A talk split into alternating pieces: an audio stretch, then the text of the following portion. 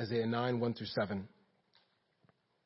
But there will be no more gloom for her who was in anguish. In the former time, he brought into contempt the land of Zebulun and the land of Naphtali.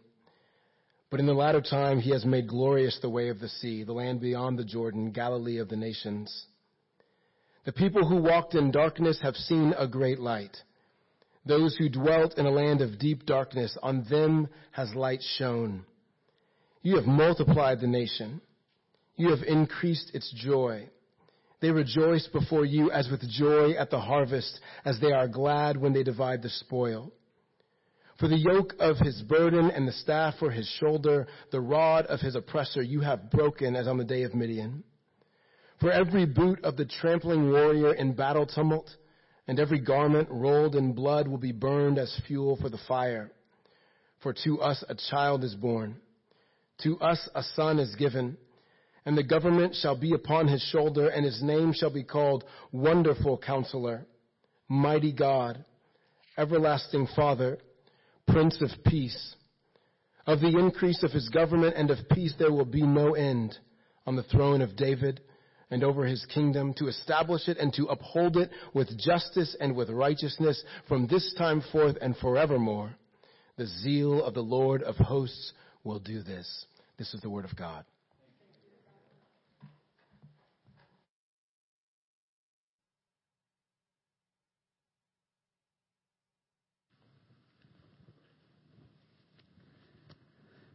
Can I ask you to bow your heads with me one more time? And we'll pray together, asking for God's help, help as we study His Word today.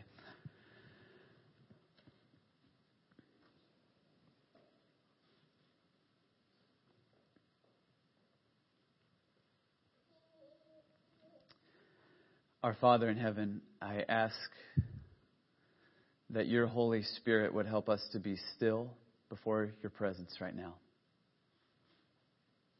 Please give us hearts that are quiet and receptive. Please give us ears that are open to you and minds that are attentive to your word. Lord, would you help me as I teach to faithfully teach your word? And would you help us all, God, that the Spirit of the living God would stir up our hope in Jesus Christ today? We pray it in Christ's name. Amen. To understand these words from the prophet Isaiah, we need to imagine that we live 2,750 years ago, give or take a few years, in the city of Jerusalem. That's a long time ago, more than 27 centuries ago, and that's far away. Our city, Jerusalem, that we live in, is a great city. It's the city of the great king, King David. And the heir of King David still sits on the throne of David. This is also the city of the temple that was built by Solomon, David's son, which means it's the center of the ministry of the priests and prophets that God has given to our people, the tribes of Israel. Jerusalem is a great city. We have a great spiritual heritage, but dark times have fallen over Jerusalem and over us, the people of God. We could talk about those dark times from a lot of different angles. It's a time of moral and spiritual weakness and corruption. It's also a time of great uncertainty and vulnerability. Two centuries before this, the tribes of Israel split between the southern tribes of Judah, that's where we live, Jerusalem's our capital city, and the northern tribes of Israel. And there has been constant conflict and tension now between us. We're all supposed to be the united people of God, but we're divided. And now the, the tension and the distrust has gotten to a point where there's a fear of invasion. Our neighbors to the north, the tribes of Israel, have made an alliance with Syria. And they've asked us to join that alliance to help them fend off the other growing threat, which is Assyria, which threatens to conquer us all. And yet our king, King Ahaz, does not trust the Syrian Israelite alliance And as a matter of fact, he goes the exact opposite direction. He says, I'm going to align with Assyria so that they'll protect me against Syria and Israel. That sound confusing to you? The politics are muddled. There's a lot of political conspiracy theories going on and a lot of division and a lot of uncertainty and a lot of unrest. Speaking of King Ahaz, he may be the heir of David, but the apple has fallen far from the tree. King Ahaz is a fool. He is a fool who refuses to listen to God or to the prophets of God. Isaiah the prophet came and told Ahaz, point blank, do not make an alliance with Assyria. Trust God. God will protect you. God will deliver you. But Assyria did not, excuse me, Ahaz did not listen. Isaiah made it clear, if you just trust in God, God will keep you safe and make you free and bless you. But if you trust in Assyria, the rod that you're leaning on for support will break and you will fall. It's going to be bad. Don't put your hope in the wrong place. But Ahaz would not listen. This is typical for Ahaz. Ahaz is a wicked king. He has turned against the ways of our fathers. He has shut the doors to the temple in Jerusalem. He has introduced the worship of foreign idols. Ahaz is even going to go so far as to offer his own children as sacrifice to pagan gods. He's a wicked king. And as happens so frequently, as goes the king, so goes the nation. Our land is filled with idolatry, people worshiping false gods, and as we've turned away from the true and living God, we've also turned against one another. As so often happens, idolatry and injustice go together. We're worshiping false gods, and now we begin to exploit and oppress one another. It's a bad situation. Meanwhile, God has not stopped loving us. His love never fails. Somebody say, God's love never fails. He's been sending his prophets, and the prophets have been pleading with us repent, turn from your idolatry, turn from your injustice. Don't put your hope in foreign kings to save you. Don't put your hope in false gods to save you. Trust in me and I'll save you. And yet the kings and the priests and the people have not been listening. They've been persisting and the prophets of God have been warning us and saying, if you persist in your sin, your rebellion, your idolatry, your injustice, God's going to bring horrible discipline to win your hearts back, but it's going to be painful. It's going to be difficult. They've been warning us, and yet we have not been listening. Yet there is a remnant. If you want to understand the book of Isaiah, you've got to understand that. Everybody say remnant. There is a faithful community who trusts God and who hopes in God's promises. They're a community of hope. By the way, that's the name of our sermon today. Everybody say the community of hope. Now, if you're still with me, we're imagining that we gathered here are that community of hope 2,750 years ago. And it would be like a bolt of lightning on a dark night for us to hear for the first time the words of the prophet Isaiah, which are spoken in Isaiah 9. Because he's speaking to us a powerful word of hope. He's calling us away from the false hopes that the rest of the people are looking to, and he's calling us to the true, real hope. Now that's important if we're going to think about this theme of hope. Biblical hope is not wishful thinking.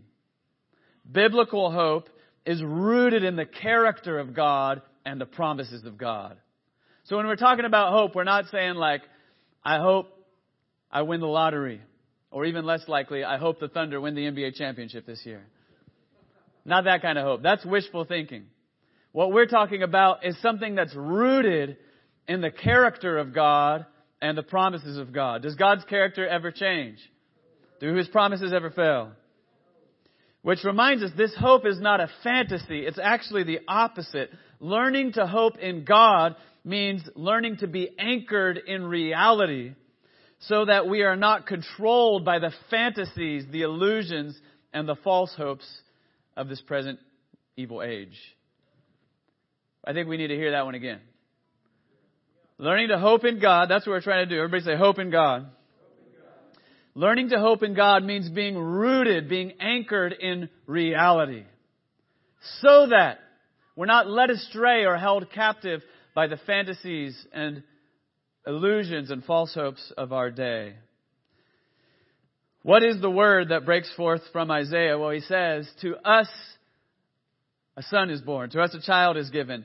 This child is going to be a king. He's going to be a new king, a new heir of David, not like King Ahaz. He's going to be a righteous and godly king, empowered by God. And God is going to work through this child, born to be king, to rescue God's people and to set everything right. God's salvation is coming. Now, let's notice a few details. First, where is God's salvation going to start? Just geographically, where is it going to start? The first two verses of our text tell us that. Look, look at them with me again. Says, But there will be no gloom for her who was in anguish. In the former time, he brought into contempt the land of Zebulun and the land of Naphtali. So that's two tribes of Israel in the northern territory. But in the latter times, he has made glorious the way of the sea, the land beyond the Jordan, Galilee of the Gentiles. The people who walked in darkness have seen a great light. Those who walk in a land of deep darkness, on them a light has shone. Here's what the prophet Isaiah is saying. The, that territory, the land of Zebulun and of Naphtali, Galilee of the nations, those are, that's northern territories of Israel. Those were the first areas to rebel against God. And those are the first areas that are going to be conquered by Assyria. And yet, what the prophet is saying is the place where people first rebelled against God, where God's people first rebelled against Him, and the place that was first conquered by Assyria, the enemies of God's people, that's going to be the place where God's salvation is going to start. His grace is going to shine like light in the darkest of the dark places. What is this light going to involve? What's it going to look like? The text continues, verse 3, answering that question for us. First thing it says is, You have multiplied the nation. What does that mean? It means we, the people of Israel who have been divided and scattered and weakened are going to be united and gathered and strengthened.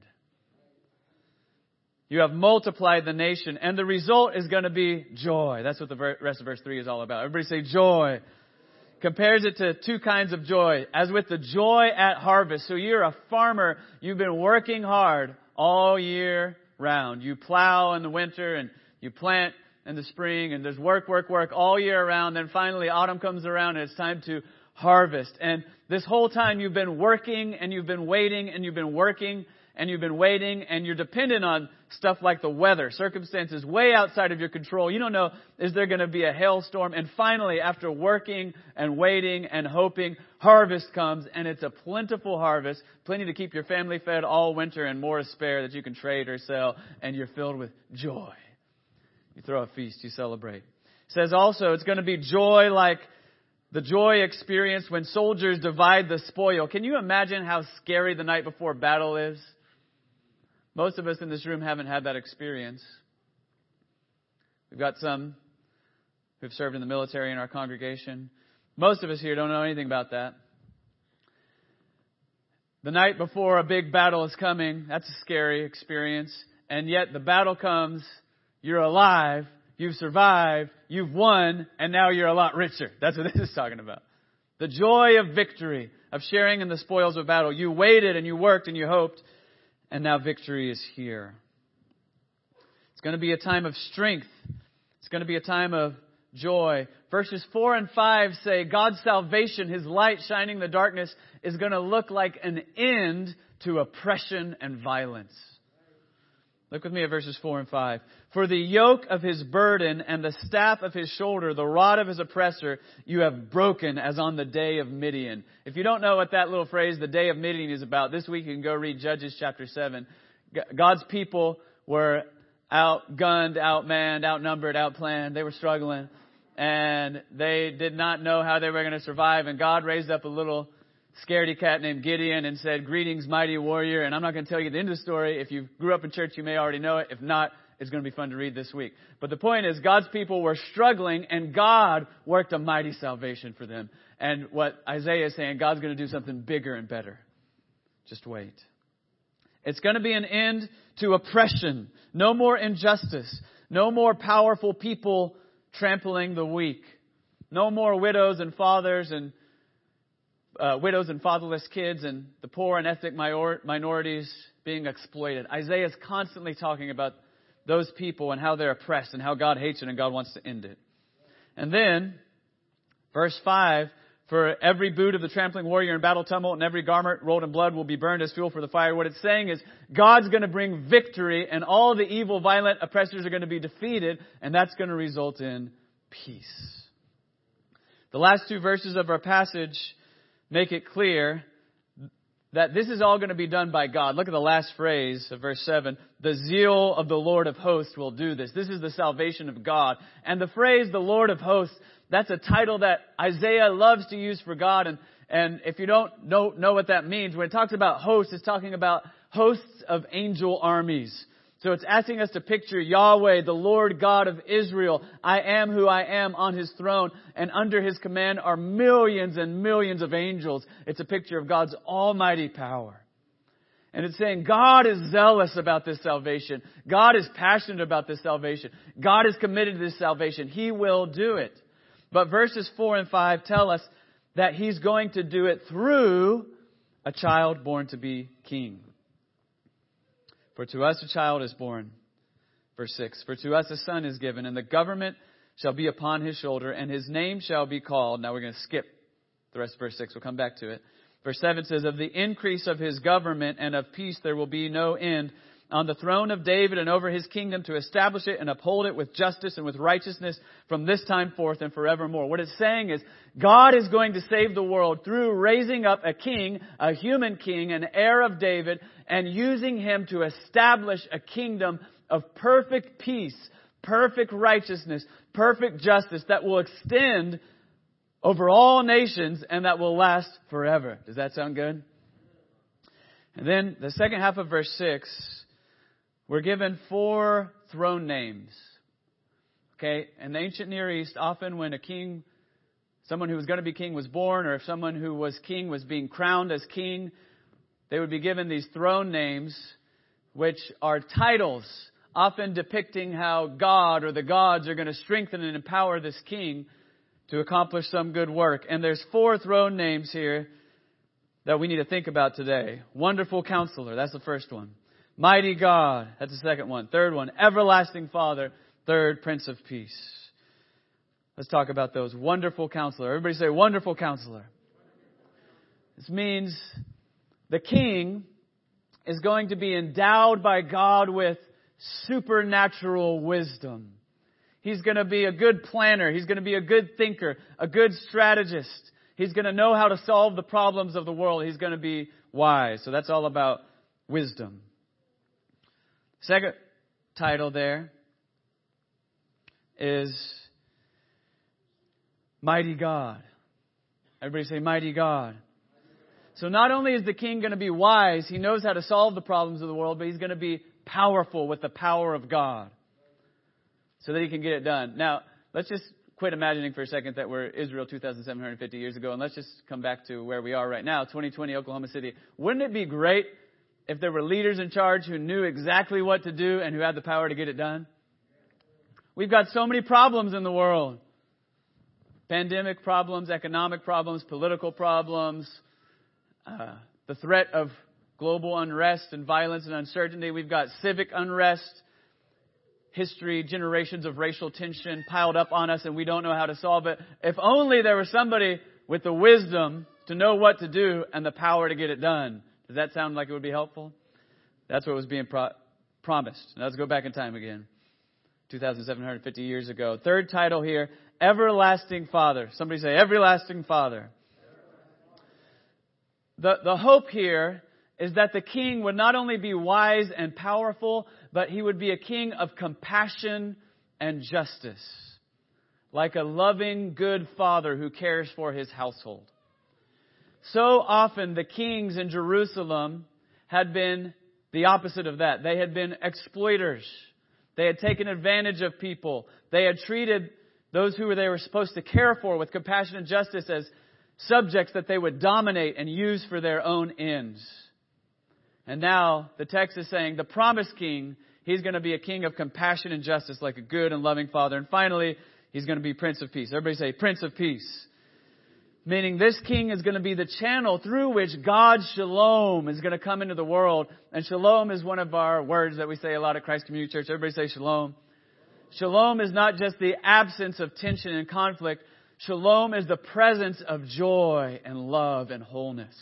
When shalom is in the world in its fullness, it means every aspect of God's creation is rightly related to God and to one another. We're all flourishing in our individuality and we're all bound to one another in love.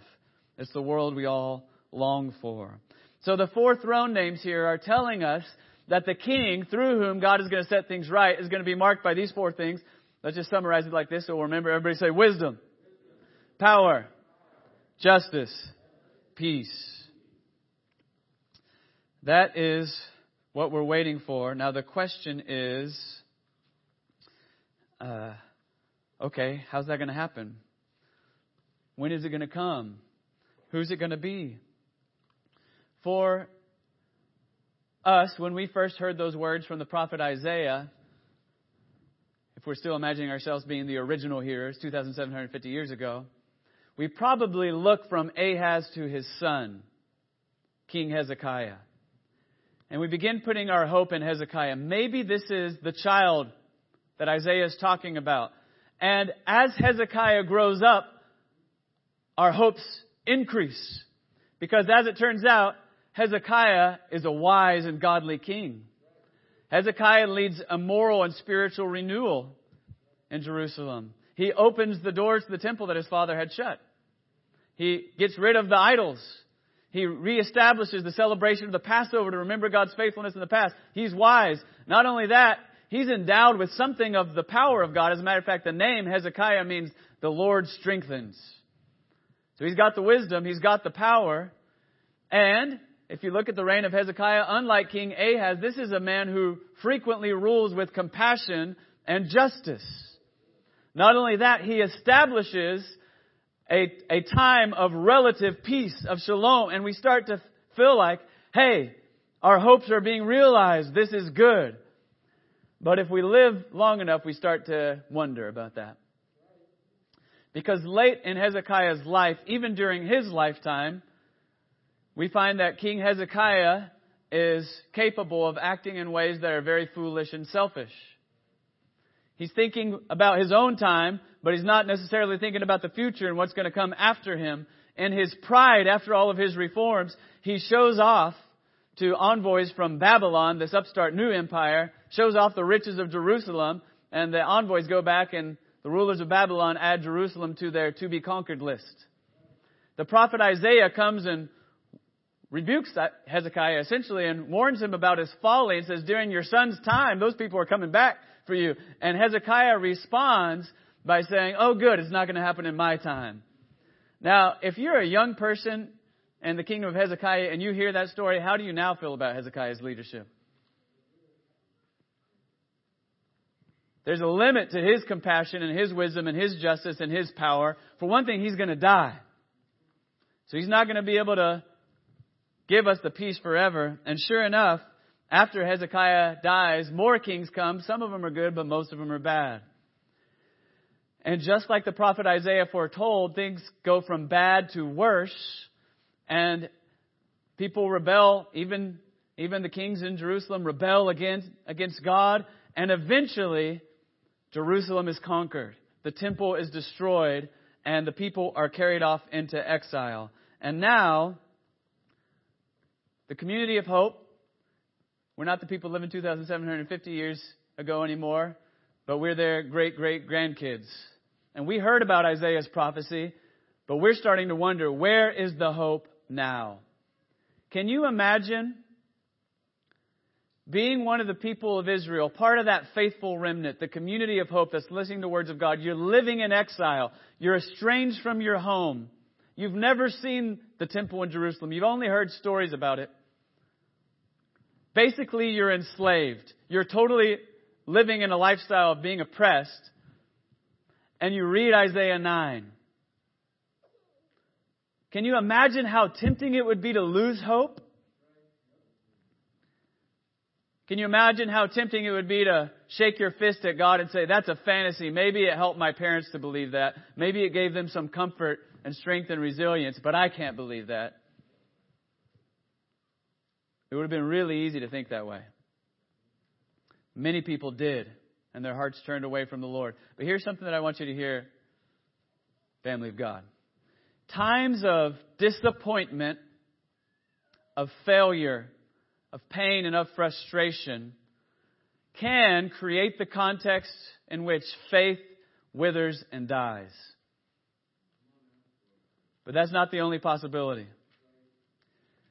Times of disappointment, of failure, of pain, of struggle and sin can also create the context in which faith grows deep roots and becomes something strong and resilient. Imagine, if you will, a little plant, a little shrub, living out in the middle of a field in a time of drought. It's not very big yet, about yay high, and it doesn't rain for a lot of months. One of two things is going to happen. Either that shrub is going to wither and die, or it's going to keep pressing roots down, down, down, down, down until it finds water. A lot of shrubs will die during that season of drought, but the ones who remain will be strong and resilient. So the question, church family, is which are we?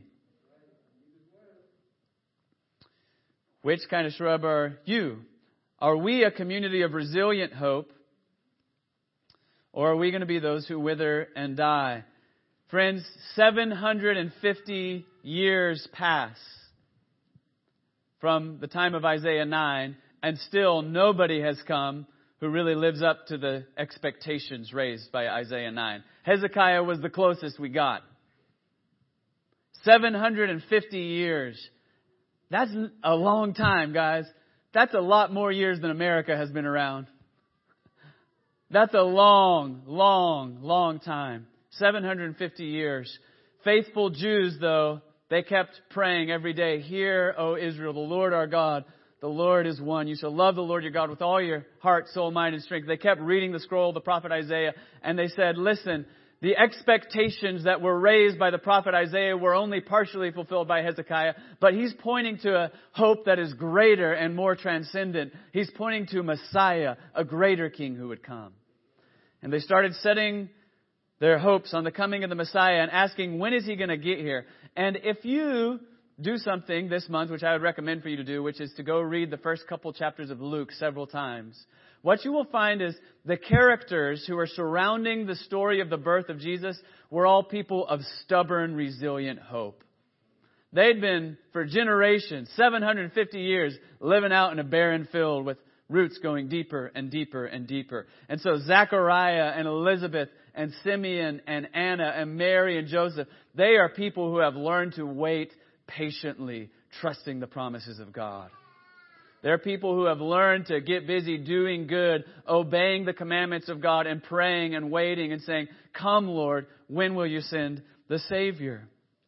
I think Luke chapter 2 verse 25 in its description of Simeon says, describes Simeon in a way that beautifully captures that whole generation of the community of hope. Listen to what it says. Now there was a man in Jerusalem whose name was Simeon, and this man was righteous and devout, waiting for the consolation of Israel, and the Holy Spirit was upon him. Did you hear that? He was waiting. Everybody say, wait for the Lord. And as he was waiting, he wasn't passive. He was filled with the Holy Spirit. He was righteous. He was devout. He was seeking God. He was doing good. He was living in a way that was anticipating the coming of God's kingdom. His eyes were open and alert and expectant. He was a man of prayer, a man of good works. That's what it means to be the community of hope. And sure enough, one day the Holy Spirit says, go to the temple. I have a baby I want you to see. And he looks on Jesus. Some 30 years later, Jesus goes to Galilee to start his ministry. I want you to read how Matthew chapter 4 describes it. Matthew chapter 4, beginning verse 12 says this. Now when he, that is Jesus, heard that John the Baptist had been arrested, he withdrew into Galilee. And leaving Nazareth, he went and lived in Capernaum by the sea in the territory of Zebulun and Naphtali, so that what was spoken by the prophet Isaiah might be fulfilled. The land of Zebulun, the land of Naphtali, the way of the sea beyond the Jordan, Galilee of the Gentiles. The people dwelling in darkness have seen a great light. And for those dwelling in the region and shadow of death, on them a light has dawned. From that time, Jesus began to preach, saying, Repent, for the kingdom of heaven is at hand. What the Gospel of Matthew is saying, the King we have been waiting for has come. His name is Jesus. Everybody say, it's all about Jesus. Jesus is the King. Jesus is the light of God shining into the dark place. In the life of Jesus, in the death of Jesus on the cross, in the resurrection of Jesus, we find out what those throne names really meant. We find out what the wisdom and power and justice and peace of God really looks like. That should be encouraging, but also that should be a little confusing. Because what we see in the life and death and resurrection of Jesus is that when the King comes, He comes looking more beautiful and more troubling and more comforting and more shocking and disturbing than anybody had expected. Just think about these throne names again. Think about how they relate to the person of Jesus. The first one was wonderful counselor. We said that was about wisdom. Everybody say wisdom. Indeed, in Jesus we see wisdom, but we see a wisdom that's countercultural. A wisdom that was too deep for the world. As a matter of fact, in 1 Corinthians chapter 1, the apostle Paul says that Jesus just looked like foolishness to the world. And the message of Jesus, his cross is foolishness to the world. And yet for us, Jesus is the wisdom of God. Think about the words of Jesus and think about his life. What are the words of Jesus? Jesus says, love your enemies. That's not the wisdom everybody was expecting. Love your oppressors. He says, pray for people who hurt you. He says, forgive others as God has forgiven you. He says, it is more blessed to give than receive. He says, the greatest among you must be your servant. He says, give your money away instead of hoarding it. Give to everyone who asks of you. That's countercultural wisdom. That looks like foolishness to the world. And then think about his life. He's humbly serving both his friends and his enemies. The night of his arrest, he's getting, wrapping a towel around himself, clothing himself like a servant, and getting down on his knees to wash the feet of the guy he knew was about to betray him. He dresses like a servant. When, when he's arrested and accused, he's silent before his accusers. He doesn't defend himself, doesn't give some great rebuttal, and then he's hung up on a cross where he's killed. And the New Testament says that moment that looked like total foolishness to the world, that's the moment where the wisdom of God is most clearly seen in human history. He's the wonderful counselor. He's mighty God. Everybody say power. Jesus comes with power and authority for sure, but it's a power and authority that looks different than what the world was expecting. He has power over sickness. He has power over death. He can raise the dead with a word. He has power over demons. He commands them to leave, and they leave. Jesus can walk on water. Jesus tells the storms and the wind and the waves to be still, and they do. Jesus can turn water into wine. He can feed multitudes with a few loaves of bread. That's a lot of power. And yet he seems to insist upon constantly clothing himself with weakness. Again, we look at him clothed like a servant, washing feet. We look at him standing before Roman imperial power, quiet, submissive. Strange. And on the cross, we see the ultimate symbol of powerlessness. And what the gospel says is look at that man, naked, bleeding, arms spread out, mocked by his enemies. And that's the moment in human history where you see most clearly the power of God. Everlasting Father,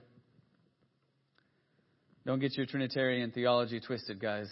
This does not mean Jesus is God the Father. He's God the Son. But what it does mean is He's the King that comes with perfect compassion and justice. Everybody say justice. He came to defeat evil. He came to set all things right, but not in the way people were expecting Him to. Faithful Israelites were praying, Come, Messiah. And even the ones who started to believe that Jesus was the Messiah, they were getting excited and they were starting to come to him and say things like, all right, what's the plan? How are we going to get organized? How are we going to get this movement off the ground so we can th- overthrow our oppressors? But that wasn't Jesus' plan. He says, unless a grain of wheat falls into the earth and dies, it remains alone. But if it dies, it can bear much fruit. See, Jesus is the king who comes with merciful justice and compassionate justice. The way he's going to overcome evil is by offering mercy to his enemies. So that on the cross, as the Romans are oppressing them, he prays, Father, forgive them. They don't know what they're doing. He's the Prince of Peace. Everybody say peace. When he's born, the angels show up, and what do they sing? Glory to God in the highest, and peace to his people on earth. Peace on earth. In Ephesians 2, Paul says that Jesus is our peace. Let me read to you these words from Colossians 1, 19 and 20. It says, For in Jesus all the fullness of God was pleased to dwell, and through him to reconcile to himself all things, whether on earth or in heaven, making peace by the blood of his cross. Through his cross, Jesus gives us peace with God, peace with ourselves, peace with our neighbors. And yet, in Luke 12:51, Jesus said this, "Do you think that I have come to give peace on earth? No, I tell you, but rather division." So what is that all about? Here's what it's about. Jesus has been trying to teach us that the peace that we've been longing for isn't good enough. Jesus has been trying to teach us that the peace that says, get rid of all those bad guys over there, get rid of my enemies, isn't going to work because the enemy of God is sin, and that lives inside every one of us. Jesus is coming as the disruptive peacemaker of God who exposes sin and who calls people to repentance in a way that is a threat to the world's power, so that often those who choose to follow Jesus are alienated from their culture and even from their families. But he does all that with the promise if you come to me, you'll find real peace. What I'm saying is the child whom Isaiah foretold has come, and he's more wonderful than anyone would have expected, but he's also more shocking and troubling and exciting and disturbing and glorious than anyone expected. At Christmas, we celebrate the fact that he has come. He inaugurated the kingdom of God by coming to live among us, by dying on the cross for our sins and rising again. And now any of us who trust in Jesus can be forgiven of our sins. We can have peace with God. We can receive His Holy Spirit. That's the gift of God that we celebrate at Christmas. Advent is about preparing our hearts to celebrate Christmas, but it's about more than that. The word Advent means coming. Somebody say Advent. So this is the Advent season. If you don't know, let me tell you, Advent Sunday today is the, the beginning of the Christian liturgical calendar. So the, the annual rhythm that Christians traditionally celebrate. Is the beginning of the new year. And Advent is a season leading up to one of the three high and holy feast days on the Christian calendar. Christmas, the day that we celebrate that God has come to be among us, to save us. Easter, the day that we celebrate that our crucified Savior has risen from the grave and Pentecost, the day that we celebrate that Jesus poured out the Holy Spirit on the church. Those are the three high and holy days. And much like the season of Lent is preparation for Good Friday and Easter, the season of Advent is preparation for Christmas. The word Advent means coming, and really we're talking about three different comings. We're saying the Son of God has come at Christmas. That's past tense. We're also talking about the future tense. The Son of God will come back to make everything new. And we're talking about present tense. Jesus comes today knocking on the door of your heart saying, let me in. Talking about all three of those comings. And the season of Advent is about learning to live within the tension of those comings. Jesus has come and inaugurated the kingdom of God, but you may have noticed, is there still oppression in the world? Is there still sin in our hearts? We're still waiting for the final consummation of God's kingdom of peace. But as we wait, we learn to wait as the community of hope. We follow the example of saints of old, like Anna and Simeon and Elizabeth and Zechariah. We learn to wait in the fullness of the Holy Spirit with hearts that are yielded to God. with eyes that are open and expectant for what God's doing in our times, with a lifestyle that anticipates His coming. And as the community of hope, with our eyes fixed on Jesus, waiting for His second coming, we're also a community that lives to bear witness to the reality of His kingdom. In other words, we live as the sign of the future kingdom of God, which is already present among us by the power of the Holy Spirit. Which means that we as the people of God, the community of hope, are learning to embody the countercultural wisdom of King Jesus. The wisdom of service, the wisdom of humility, the wisdom of prayer and repentance and forgiveness. We as the community of hope are learning by the grace of the Holy Spirit to embody the countercultural power of King Jesus. The power which is made perfect in weakness, the power that is manifest in self-giving love and service. We as the community of hope are learning by the grace of the Holy Spirit to embody the countercultural compassion and justice of Jesus. We're seeking justice, but it's not the rage that seeks to destroy our enemies, it's the compassion that seeks to redeem our enemies. As the community of hope, by the grace of the Holy Spirit, we're seeking to embody the countercultural peacemaking of Jesus, which exposes sin in the world in our hearts, but always does it not seeking to humiliate others, but to invite them to receive the grace of God.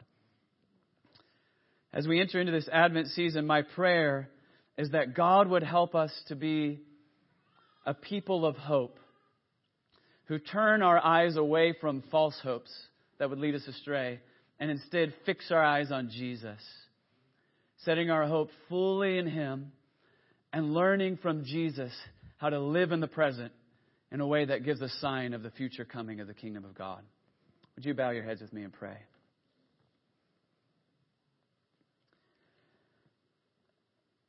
Lord, I just want to pray again that you would make us a people of hope.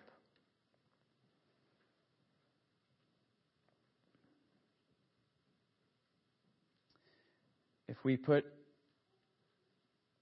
the weight of our life expectations and lesser hopes, Lord, we will be disappointed. But Jesus is a hope that doesn't fail. And Jesus is a hope who purifies and sanctifies us as we hope in Him. So, Lord, help us to turn from false hopes and put our hope in Jesus. And I pray that by grace, your Holy Spirit would make us that countercultural people who show the world the reality of his kingdom among us. It's in Christ's name that we all pray. Amen.